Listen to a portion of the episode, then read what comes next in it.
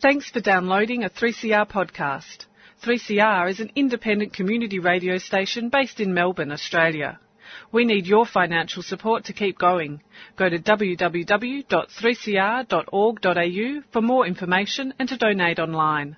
Now stay tuned for your 3CR podcast. Now that heart is beating fast, and that's the rhythm I can dance to. I'm mighty glad I've got a chance to. That one big heart that's beating fast. Tomorrow morning, let it rain. Tomorrow morning, let it pour. Tonight we're in the groove together. Ain't gonna worry about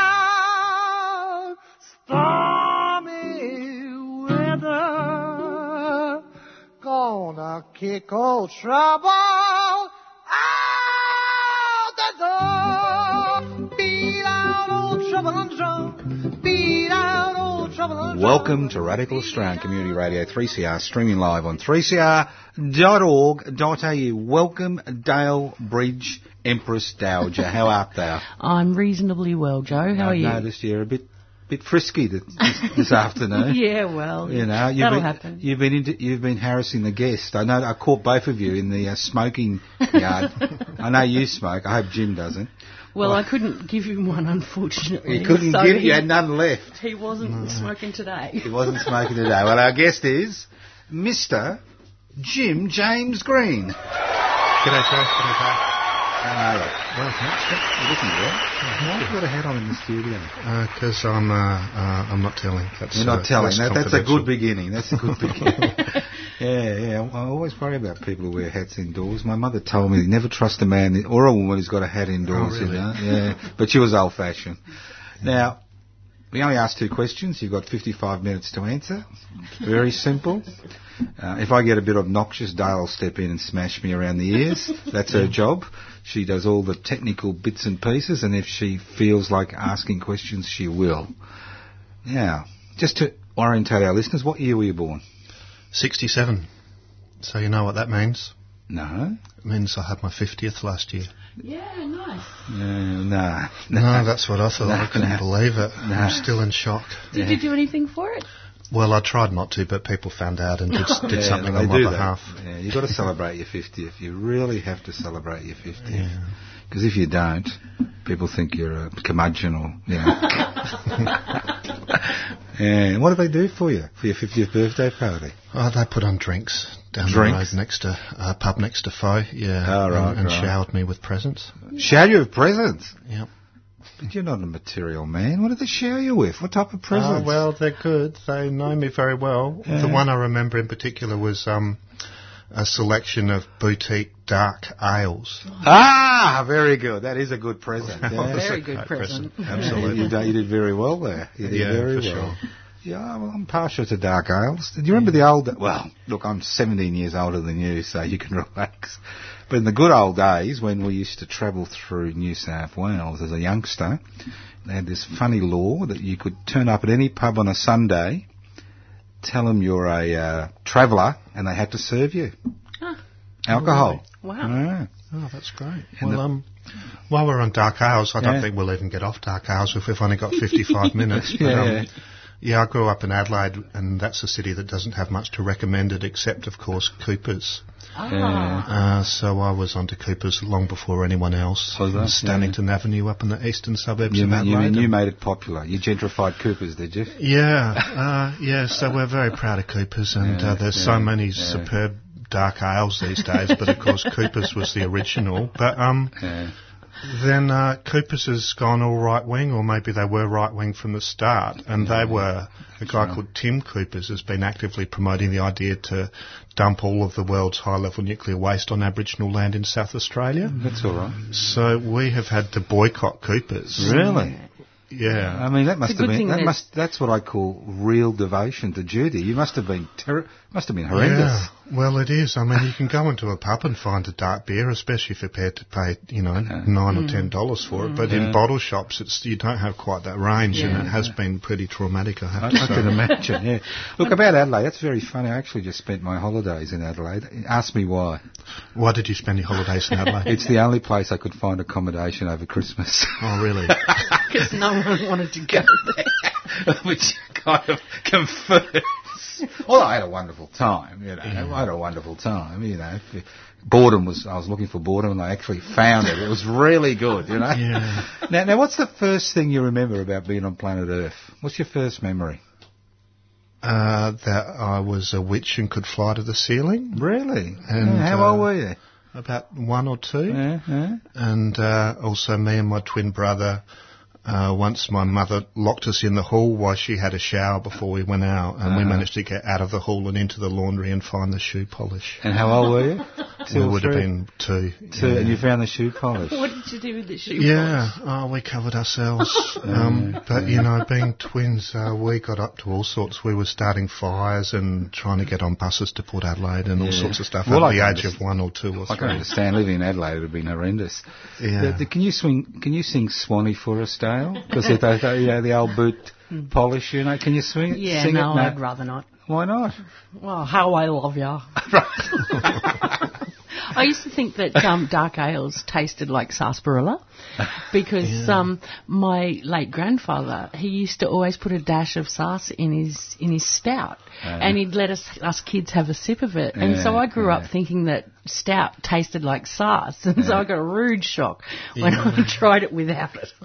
Oh well, I mean, it's a good idea. When I moved to Sydney, uh, they didn't have Coopers there very much, so it was uh, Tooheys Black, That's which has right, Tooheys got Black. a bit of a licorice Yeah, sarsaparilla type taste. yeah. Yeah, it's not bad too. He's black. Yeah. That's what we Or used to old? ask. Is it called Two old? is old. Two too. is old, that might be the one, yeah. Now, just look at me, you two. Look at me. What do I look like? You just mentioned the word Tooheys. What do I look like? You should know this. Well, you look like you should be on an advert for Tooheys Old. Exactly. Iolus You've has one it. at eleven. That's right.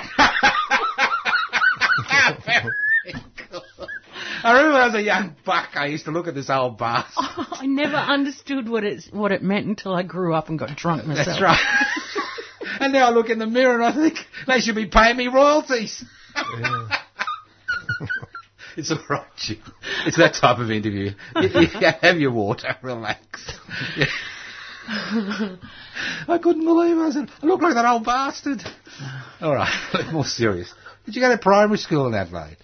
Yeah, I did. Yeah? What was that like? And uh, high school. Uh, oh, it was great. Yeah? Um, Well, me and Dale were just talking before we started about schools and Yeah. dogs and everything, Yeah, and. Uh, I went to a fabulous state primary school, Mm, and there were also incredibly good state uh, high schools in Mm. Adelaide, but I didn't go to them. I, I got a scholarship to go to uh, a horrendously elitist all boys school. Uh, let, us just go back to the primary school. Did you have your brother, same class, or they split you up? Yeah, we were always in the same, Same class, class. and we had cousins there as well. So, yeah.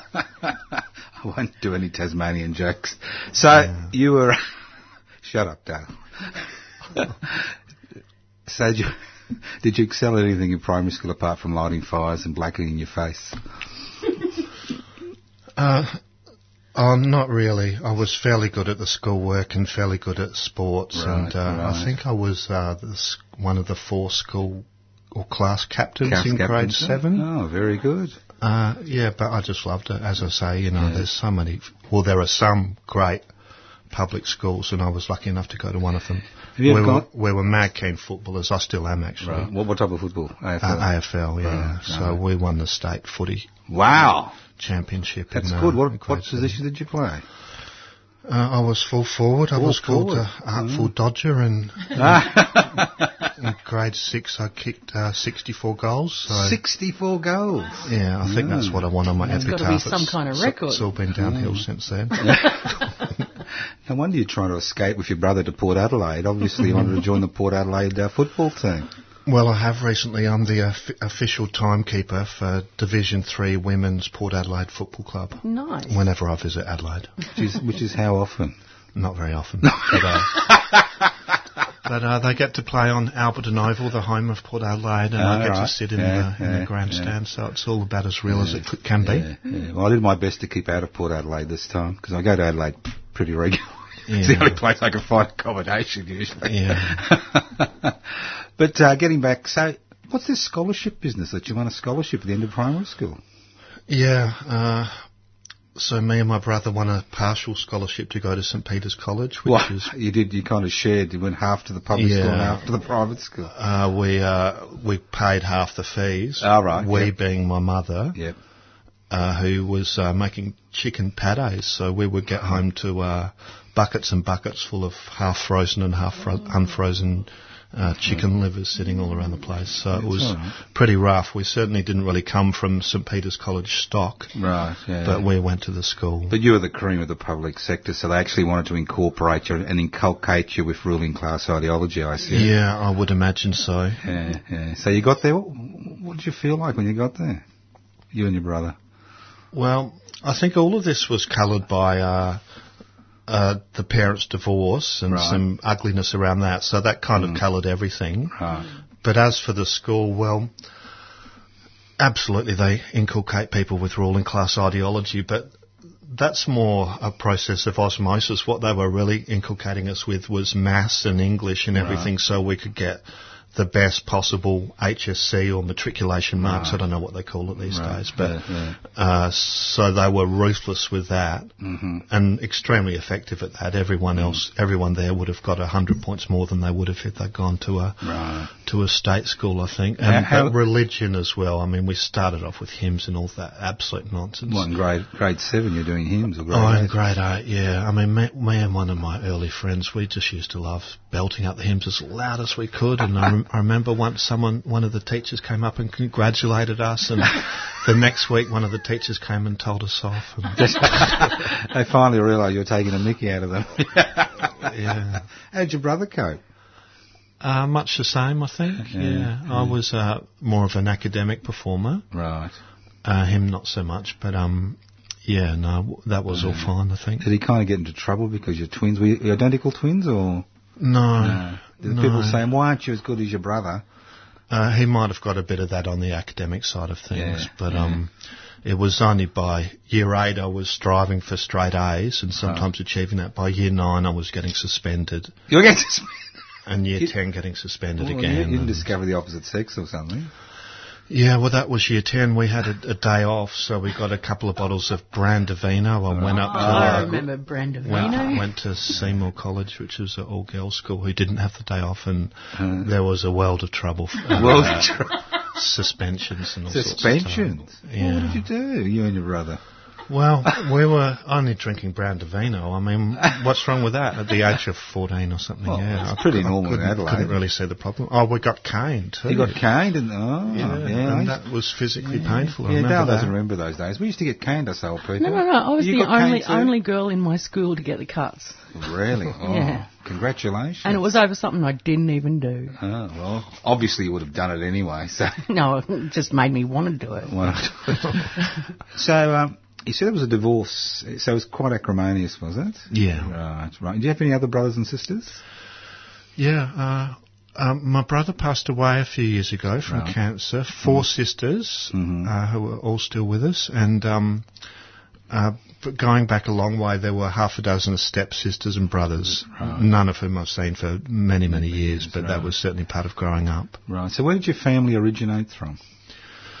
Uh, Dad from Adelaide and Mum from Broken Hill, so Broken there was Hill, a s was and to some extent still is a connection up to Broken Hill Hill, and farming land, and we would often go um, on holidays up there. Right, stay what, on- to an stay on farm or something? Yeah. Yeah, I remember those days. Those cheap holidays.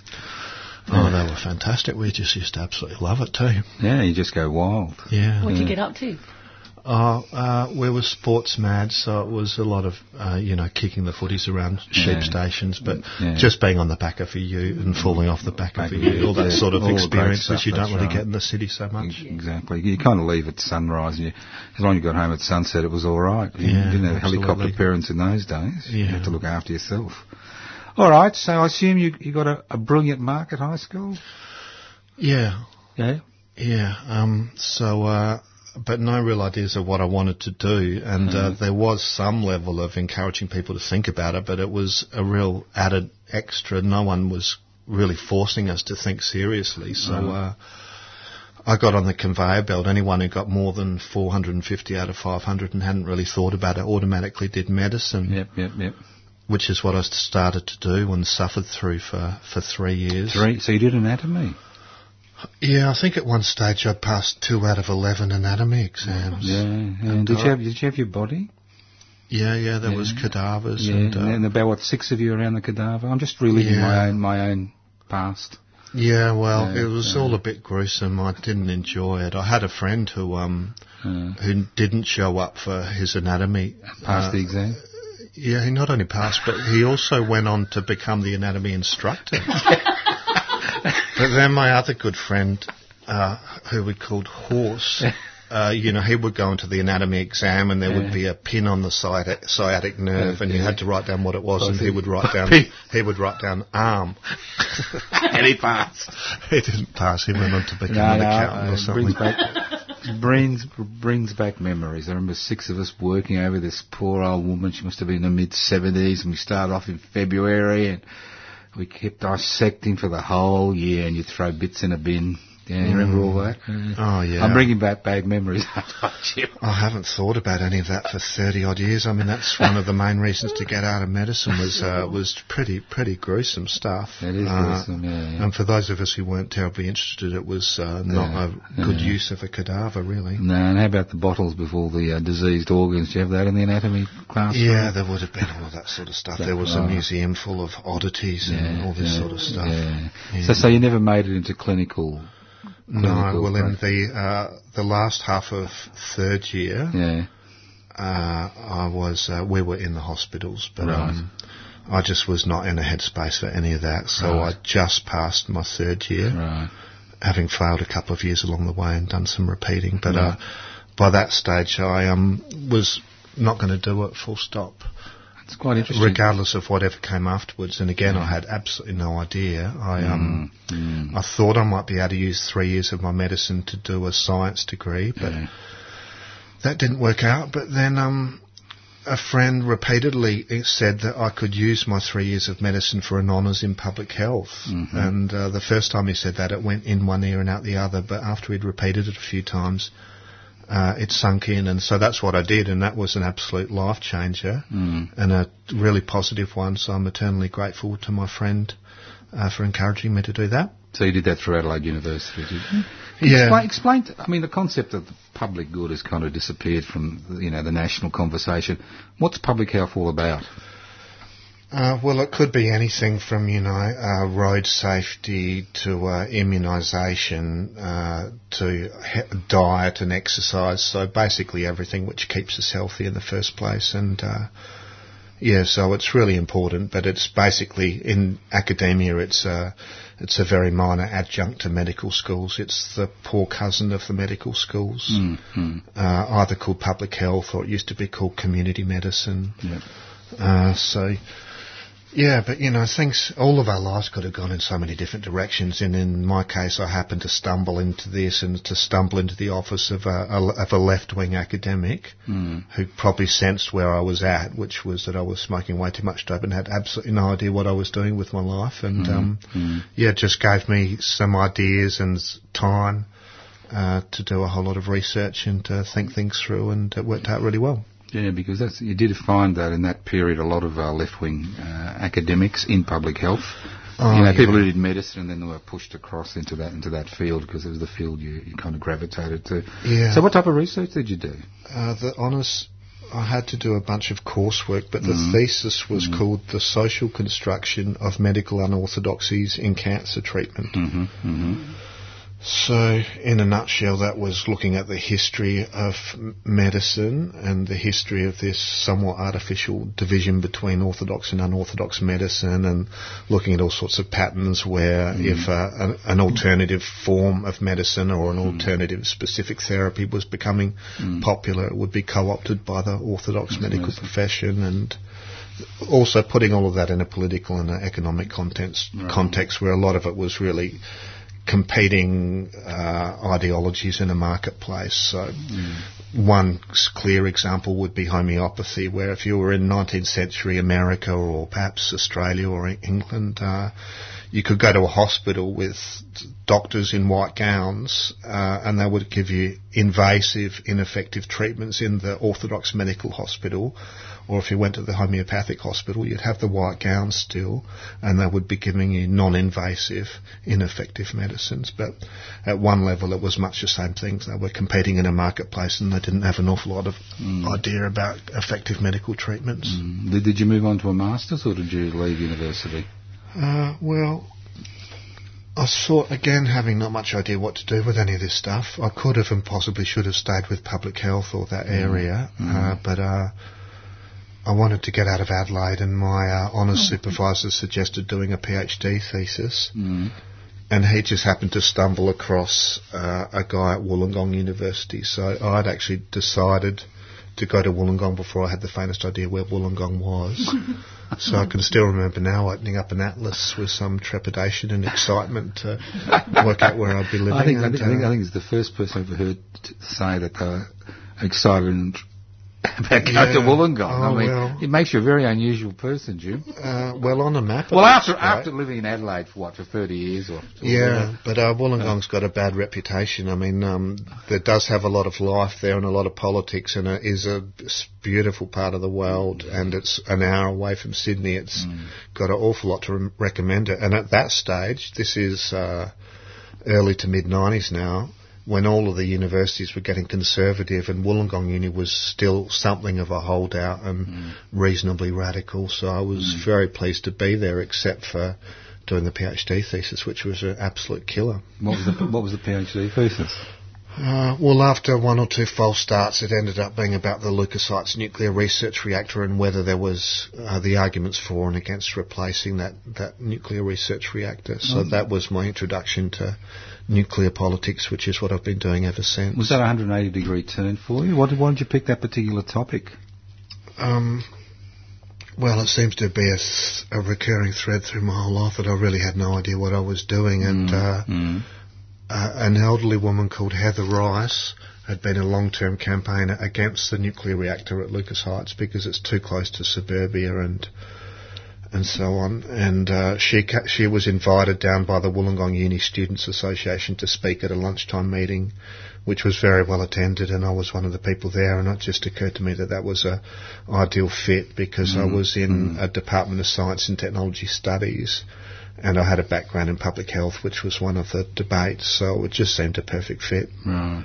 Did you have trouble finding a supervisor for the project, or No, I had no, no trouble at all. Right. Uh, was the supervisor of much help, or you just did it yourself independently? oh, the supervisor was good. Um, when I first got to Wollongong, I had two supervisors, and they weren't speaking to each other. There was uh, there was a, always good. yeah, there was a division in the department, and uh, they were there was a huge amount of hostility. I, I can't really remember why, but uh, I assume it's a d- debate about whose name should have appeared first on a paper they published. well, it wasn't just those two. It was the whole department was Ah. split into two factions. right. Uh, I think some of it actually might have been one of a more of an academic bent who were more into the history and philosophy of science and all that sort of stuff, Yeah. and others who were uh, progressive or radical activists. And there was a long history of that, much of it coming out of the nuclear debates, you know, anti-nuclear power campaigns from the 70s onwards, and the academic people supporting that. They would find themselves in these STS, Science and Technology Studies departments, but without having a huge amount of interest in the more arcane ac- academic work of history and philosophy of science. Mm. So who, who eventually marked your PhD? Uh, Was it a local, or it Yeah. go overseas, or There was one guy from overseas Mm. who was not hugely impressed, but said it should be passed if I made some significant revisions. Hmm. And the other guy was a Melbourne academic who was much more sympathetic. Hmm. I think he was also much more sympathetic to anti-nuclear politics you, as well. do you remember his name? Yeah, his name is Alan Roberts. You know, But, Alan just died recently. uh, Oh, I didn't know that, Yeah, but I was yeah, Alan wondering Roberts. that he might have. Yeah, he died. He died about uh, two months ago. There's a obituary in the Age. Yeah. I, I, knew, I, knew Alan since the 1980s, We're actually neighbours, believe it or not. Oh, really? Actually, house sitted his uh, house when he went overseas. You know. Yeah. Yeah. No. Look, you wouldn't have got a more radical uh, academic.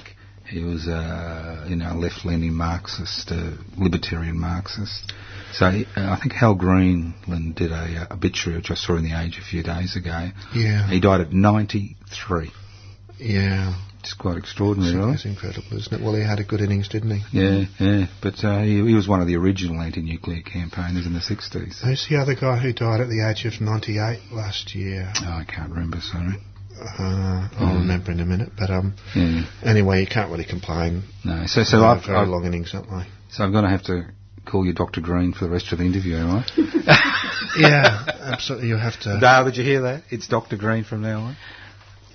Okay. Okay, all right. Now, now Dr. Green, you, uh, you've got your doctorate from Wollongong University. Are you employable? Well, no, I'm, I'm, uh, not because I had a doctorate in the humanities, humanities department, but Right. because I had joined the uh, Democratic Socialist Party by that stage. The DSP. So I was uh, basically a part-time DSP socialist activist and a right. part-time anti-nuclear activist, and Right, doing bits and pieces of academic part-time teaching work and part-time So it did- research assistant work. Didn't look on your curriculum vitae when you looked for a corporate job, did it? Didn't look Yeah. good or what? No, no. No, In no. hindsight, I would uh, be more than happy as a public health academic or Right. an STS academic. So, uh, Mm. but you know, I've never worried about those sorts of things. You Right. just move on, don't you? Well, But yeah, you've got no, no em- option, have you? Employability has not been my strong point, Not really. your strong point. Look, it's uh, almost 4.30. This is Radical Australian Community Radio 3CR, streaming live on 3cr.org.au. Dale Bridge is doing all the technical stuff and asking the occasional question. Uh, we're interviewing Dr. Jim Green, academic par excellence, and uh, we'll now get on to the second part of his story, which I think will be a bit more exciting than the first part. Hopefully. it's all right, Jim. Relax. We've got to put this. It's a long interview. It's a long interview. So, how long did you last at Wollongong for? Well, just the five years of my PhD. Yeah. As I was saying, it's it's a great place. Uh, Mm. It's just doing PhDs. It's a bad academic system where they throw people in the deep end like that, Yeah, uh, and it's just too much pressure. yeah, Uh, so that was extremely stressful, not just for me, but for pretty much everyone who has to go through that PhD system. But I loved it, made good friends there, playing lots of guitar and uh, Guitar. joining the DSP, and uh, that was interesting. And um, Can we get back to the guitar? When did all this yeah, start? oh, uh, probably. Dale's a musician. You're just to. Yeah, I'm only a I'm only a bad finger picking guitarist. I've got no pretenses at all. But um, no, I did love it and did uh, play with a lot of great musicians in Wollongong. Actually, I wasn't one of them, but um, I just happened to be friends with people in the arts department at Wollongong Uni and uh, some unbelievably good musicians. So that was really good fun to be able to to play with them sometimes. That's good. Uh, but then up to Sydney. Yeah, but ha- ha- now back to the DSP. You joined the DSP in Wollongong. Yeah. Yeah. And what what was the branch like there? Well, it was okay. Uh, there would have been, I can't really remember, but No. maybe about eight Right. eight members or something, which Yeah. is, you know, okay. I've been in plenty of campaign groups over the years with fewer members than that, but Yeah. I think eight is critical mass that we could function and stay alive and uh, Right. and do some useful work. Yeah. Uh, but yeah, no, I was quite the convert at the start, so I would be absolutely out there s- selling Green Left weeklies for five hours every week, Every m- meeting my f- Quota. five out, meeting my quota, even Yeah. if we didn't sell any papers. But Yeah. um, yeah. When, when did you see the light? in the sense of getting out of the DSP. Yeah. Uh, well, I burnt out. I think a lot of out. people joining these socialist groups, they do a decade and then Mm. they burn out. Yeah. Yeah. And I just burnt out. Yeah. Unfortunately, I burnt out at a really interesting time for socialist politics because it was around about 2003 when all the groups had reluctantly put aside their differences and joined together to form the Socialist Alliance. So I think that was the time when socialist politics really could have grown and matured in Right, Australia. right. But I was a bit too burnt out to be hugely involved, and the sad history of that is that I think ten groups joined together, and nine of them split off, and then the last one that was standing split in half. so yeah, it was yeah, kind of a, yeah. The history of socialist politics in Australia in one little microcosm. Well, at least you're a little bit better than the trots in Japan. I remember in the 70s, a whole group went up to the mountains for purification. 22 went up and three survived. True story. This is when the Red Army faction days were on. So, so you left Wollongong. So where did you go? I went to Sydney. Sydney. and, uh, yeah. Why would a young uh, boy from Adelaide go to Sydney? What? That's Sin City. Yeah, well, I think uh, the Lucas Heights campaign was absolutely very much alive then, and I was heavily involved in that. Tell us about that campaign and your your involvement. Yeah, well, it was good timing for me because I just finished my PhD about it, so I had a, a vast amount of information at my disposal. Um, and uh, the uh, federal science minister, Peter McGauran, a red-headed guy from the Nationals, who you might remember. Yes, and his brother. Yeah. He an- oh, that's right. He had a brother. He announced on September 3, 1997, that a new reactor would be built at Lucas Heights, whether the locals liked it or not, and that they would clear the waste out of Lucas Heights. And he announced they announced on the same day that they wouldn't be building an, uh, a new airport in Sydney. Uh, so that was part of a package deal. But um, so I just jumped straight into that campaign and uh, was heavily involved. And yeah, it was a great campaign to be involved in. I was hadn't really had much campaign experience before that, uh, but I was so impressed. It was What, what was your role in the campaign? I was the academic dude who had just finished a PhD Right. and was m- more than happy to. T- ANSTO was the organisation that Right, runs it, and I was more than happy to pick up ANSTO on every one of their lies, of which, of which so there so were you were kind of a face of the campaign, a media face? or- Yeah, public meetings. We had lots of public meetings and uh, debates and uh, parliamentary inquiries, uh, putting in long submissions and then fronting up to these parliamentary inquiries and uh, yeah, a lot of media. So um, and uh, also being pretty closely connected to the to the grassroots local campaigners who uh, most of them didn't really have campaign experience. It was really a campaign led by local mums who worked out how to do it from scratch, but was super effective. I think really think a lot of campaign groups now who tend to be a bit hopeless and uh, they could just learn a lot from campaigns led by, led by local mums. They got to the stage where in the space of 24 hours they could produce a leaflet and have it letterboxed to 10,000 houses hmm. just with local mums and, and no support. That's effective, isn't it? Yeah, they were hugely effective and determined, and of course their anger drove a lot of us. The sorts of things that would happen were that ANSTO would show up at a, a fete or a fair with their radioactive sources, mm-hmm. and kids would steal the sources. So, you know, the next day you'd have the ANSTO spokesperson saying they really need their radioactive source back, and the journalists would say, "Is it dangerous?" And they'd say, "No." Journalists would say, "So you're quite happy to hold one then?" And they'd say, "Oh no, I'm not going to hold one, but it's not dangerous." Yes, you put yourself in the position of a local mm. mum and, and local dads. They were absolutely outraged and were determined that this was not going to happen. And did it happen? Yeah, it did happen, unfortunately. So that was pretty sobering for everyone involved. But um, it probably wouldn't have happened if not for the fact that Howard won four or five le- elections in a row. But by that stage, it was too late. But yeah, no, a pretty bitter experience for me, but even more so for the local mums, some of whom left the area. Mm. So how long did you last in Sydney? Uh, that's a good question. Um, five years. Five years. And were you involved in any other campaigns during that period? Well, DSP work. DSP Uh, work, So that was the Jabiluka uranium Yep. campaign. Yep. Um, East Timor was a huge campaign. Mm. Uh, French testing nuclear bombs was a big campaign. Mm. And the Lucas Heights stuff, which I was doing more or less separately, Mm. and writing for the newspaper, doing the environment coverage for Green Left Weekly, Right. and doing part-time academic teaching down at Wollongong. So And that's how you survived with the part-time teaching. Yeah, and uh, and Centrelink. It. right. I think by that time they kind of. I remember when I was an old bloke, a young bloke, they had uh, two dole offices, Yeah, one for the professionals and one for everybody else. yeah. But that's all gone now. all gone. It's all been privatised. It was very pleasant. You know, you could have gone to the professional dole office, but I assume he'd been gone by the time you were, you were an academic.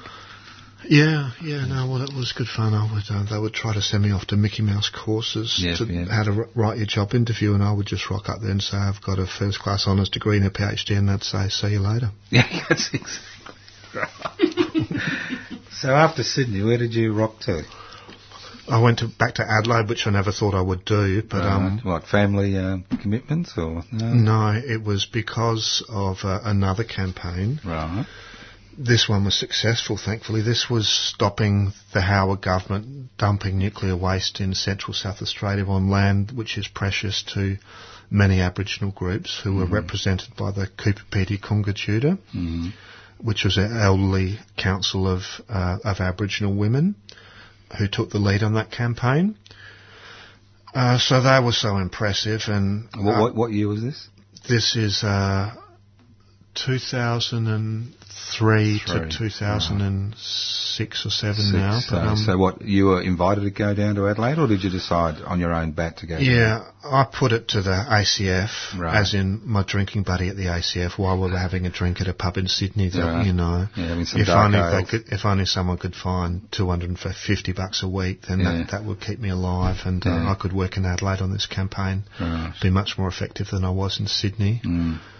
Uh, so they made that happen, and I was paid 250 bucks a week, and uh, yeah, but an incredible campaign. I mean, the Aboriginal women were so inspiring in in a similar way to the the Sutherland Shire mums were inspiring in the campaign against the Lucas Heights reactor. It wasn't a campaign that you could drop because you would just feel guilt ridden for the rest of your life, and uh, they would motivate us and inspire us. The Kungka Tjuta were genuinely old. They'd seen it all. Many of them were victims of the British bomb tests, survivors of the British bomb tests.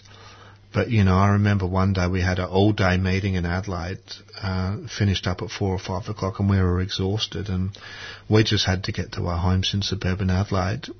And the Kungkas got into the back of a truck and sat on wooden benches in the back of a truck for the nine-hour drive back to Coober Pedy.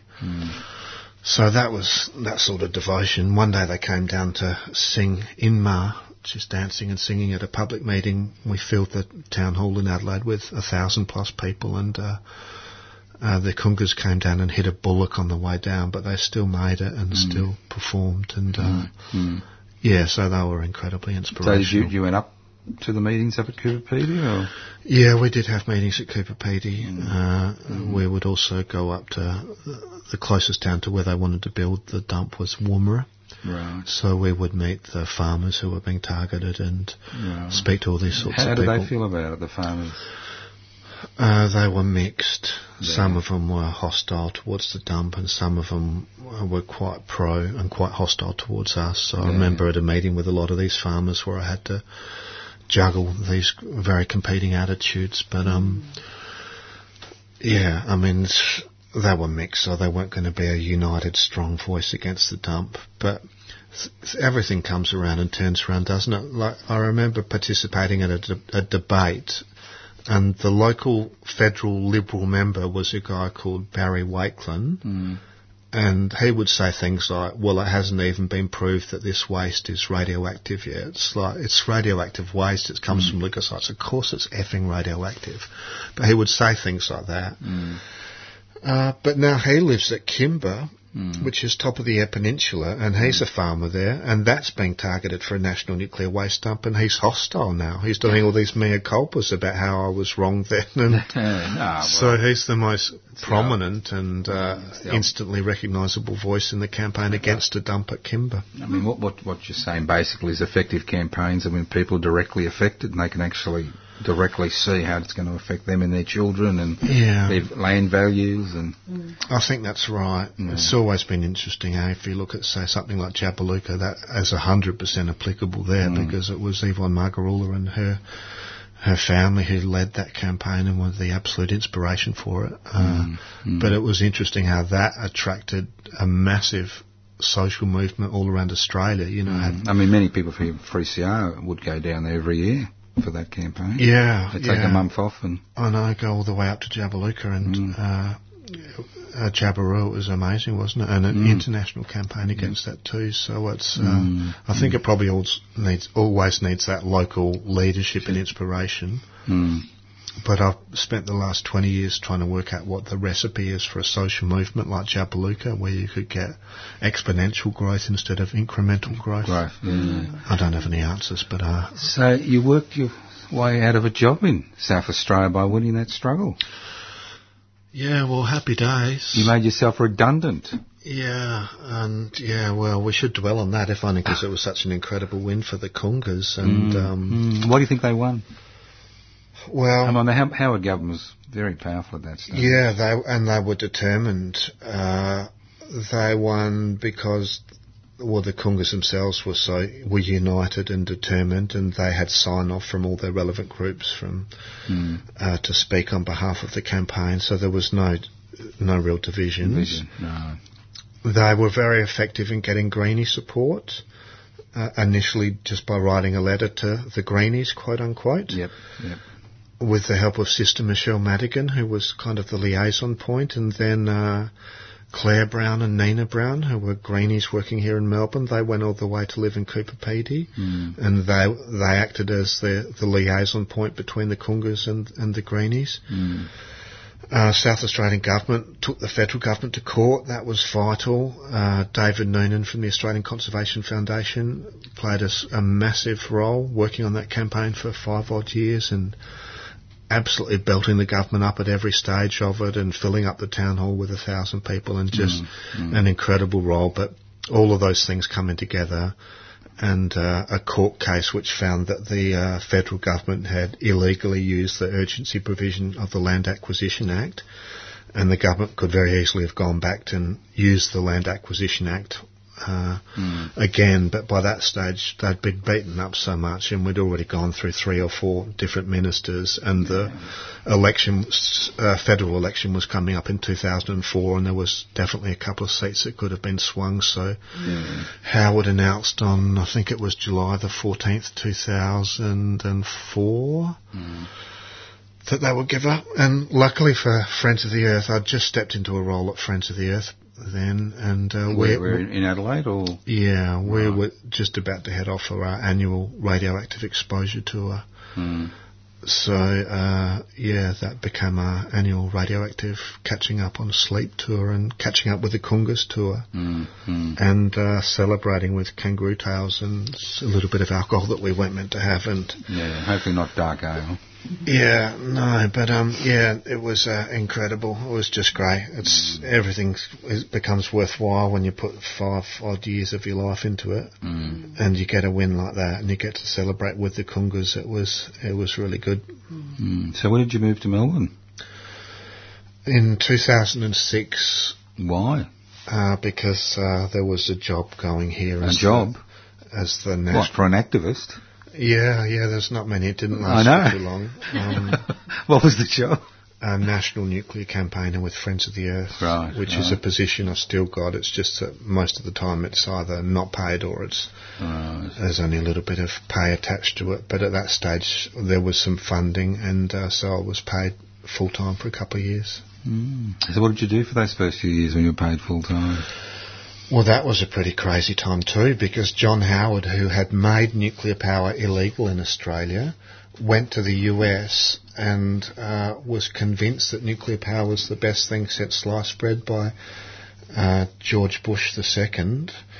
And in particular, he was convinced by this crazy scheme called GNEP, the Global Nuclear Energy Partnership, and it was going to be uh, controlling the, the worldwide nuclear industry and limiting enrichment and reprocessing plants because of their connection to nuclear weapons and finding somewhere to dump all the nuclear waste, uh, which could have been Australia, of course. But Howard was completely sold on this and was crazy brave. You, uh, you might or might not remember Howard was getting up in Parliament saying, oh, I'm not going to rule out anything. I'm not going to rule out nuclear power for Yeah, Bennelong or Yeah, yeah. Port Augusta or Mm, mm. Perth or anything. So it was a crash or a crash approach by Howard, and he got Ziggy Switkowski uh, to get some of his pro-nuclear mates to write a pro-nuclear report.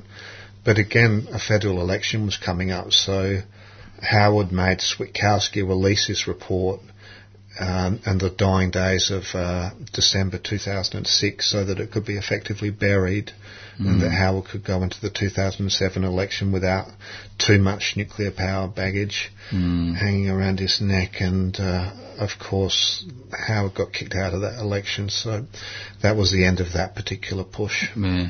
Now, look, I'm going to ask you a very simple question because obviously nuclear power is always in the news. It's kind of been touted now as the alternative, you know, as far as global warming is concerned. What are the main issues that you have with nuclear power? Well, globally, there's one which is head and shoulders above the rest, and that is its connection to nuclear weapons proliferation. And uh, I, I, won't go into much detail. No, no, but just you know, one example is right here in Australia, where the only serious push for nuclear power was in the late '60s under Prime Minister John Gorton, who later acknowledged that there was a hidden weapons agenda.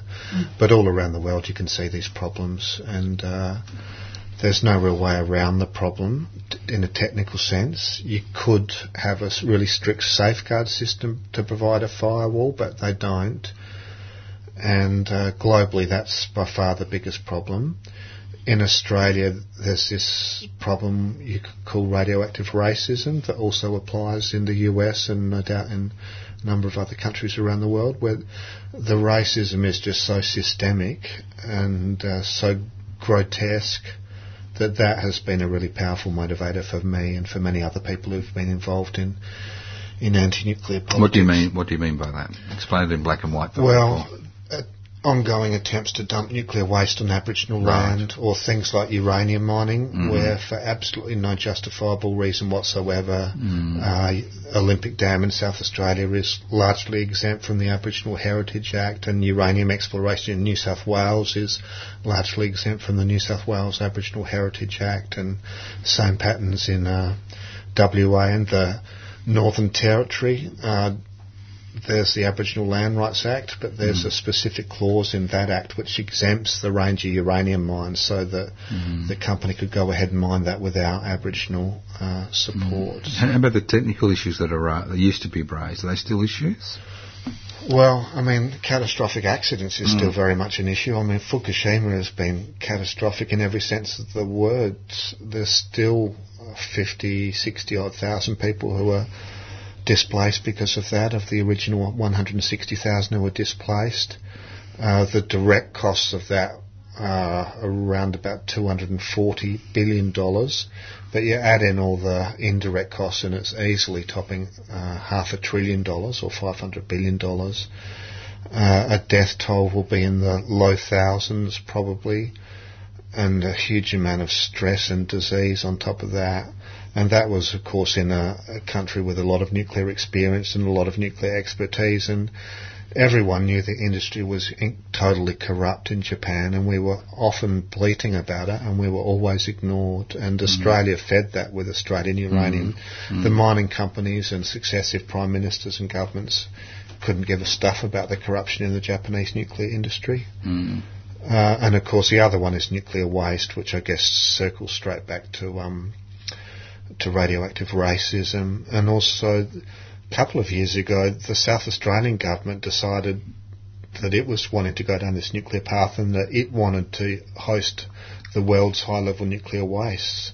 So that has kept us incredibly busy for a couple of years, but uh, it all fell apart after a couple of years in late 2016. So that's dead and buried for the time being. But proposals like that seem destined to resurface every mm, once in a while. Mm. I don't know if you remember the uh, French island proposal here in, in the 1950s. Yeah, Henry well, Bolte and yeah. Friends of the Earth was uh, born on French Island. They had their first national meeting on French Island, yeah. and it was yeah. they decided to have the meeting there because it was being targeted for a nuclear reactor. Yeah, that's right, to supply power in Melbourne. And now, if you go to French Island, you just wouldn't even dream of it. Yeah, well, Jervis Bay, we, we took our radio, radioactive exposure tour to Jervis Bay on the New South Wales coast a couple of years ago, and uh, mm.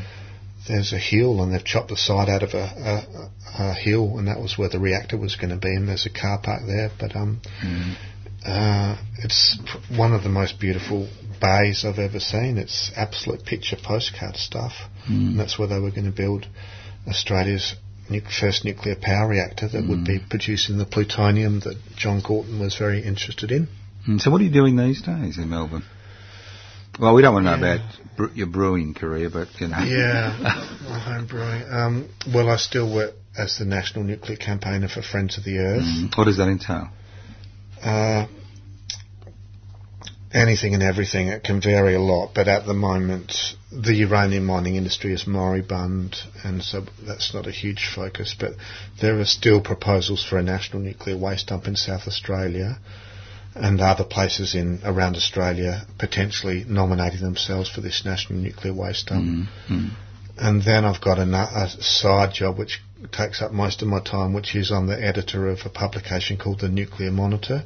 What's that? Uh, that's published by WISE, who are based in Amsterdam, the World Information Service on Energy, and NIRS, the Nuclear Information and Resource Service, and they're based in uh, Maryland in the US. And that's a lot of that's that's a lot of pulling together, isn't it?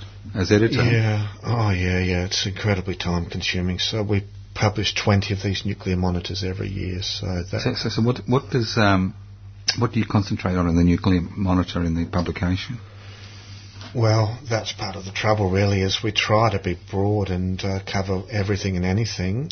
In my case, uh, you know, I, I start from my strengths, which is issues like the overlap between peaceful nuclear programs and weapons production, or this issue of radioactive racism. Uh, but I have to get out of my comfort zone and learn new issues. So just recently, I wrote a very long article about the nuclear industry in Saudi Arabia, where there's open interest in uh, in stepping from a peaceful nuclear program to weapons production, and it's just such a clear lesson, and there's so much to be learned from it. But all of the Western suppliers are absolutely jumping in there and couldn't care less whether Saudi Arabia built nuclear weapons. Uh, that's Um. Well, other things are still just a black hole for me. I mean, I'd, Eastern Europe is beyond my comprehension, and I've got no language skills other than English, so I just have to rely on others to fill in some pretty vast gaps in Mm, in my knowledge and in my geographical coverage. Is, is this is this a magazine or a publication which is accessible, Yeah. or, or do you subscribe, or how, you how does it work? You subscribe, Mm. uh, but after a couple of months, it goes up on the web for free. Okay, so, so, so where would people find it? Oh, people could search for WISE nuclear monitor and uh, Right. and find it pretty easily. And Right. uh, yeah, no, I love it. It's my absolute dream job. Coming from an academic background, is to be researching, researching and writing on these issues. Mm, mm. Uh, do you have any? do you have uh, any, any any editorial function? any? Editorial um, kind of. You're on the editorial board, or how, how does it work? Uh, well, a lot of it's done at my own discretion. Really, I'd love to say I have an editorial board. Right. really- you are the editorial board. Yeah, a lot of these things, it's groups like which that, are yeah. people and groups which are small and overstretched, so I have a lot of discretion. But I think that's fine. That's probably that's the, fine, yeah. the way I want to work is uh, to have things at my own discretion. So, so you expect to be doing this for years? Yeah, well, I think so. Um, I would say I'm pretty much entirely unemployable in other respects, and I've got 25 years of nuclear research behind me. Right, right. Uh, so the only way it could really change is if I switch, become one of these pro-nuclear environmentalists, and start working up at ANSTO or something like that. well, you never know what can happen in the, in the big wide world, Jim. You never know. But uh, no, it's interesting actually because uranium, the uranium industry is in a world of trouble, and nuclear power globally is totally going backwards and likely to go backwards at a faster rate. So uh, we kind of rejoice at this idea of an existential crisis for the uh, nuclear industry. That's right. But the flip side of that is what does a 50-plus-year-old anti-nuclear campaigner do? You're going to work. That, that's the history of your life. You work yourself Yeah. out of a job every time. I mean, it's just not good enough. You'll just have to retire on your laurels, Jim. Too good. No, I've really just got one image, which is uh, Uh-huh. Shelves at Woolworths. Really. Uh, look, you're too old, mate. Don't even bother replying. There's a lot of young kids who are doing those jobs. Although I've seen a few older people lately. Look, we've been interviewing uh, Dr.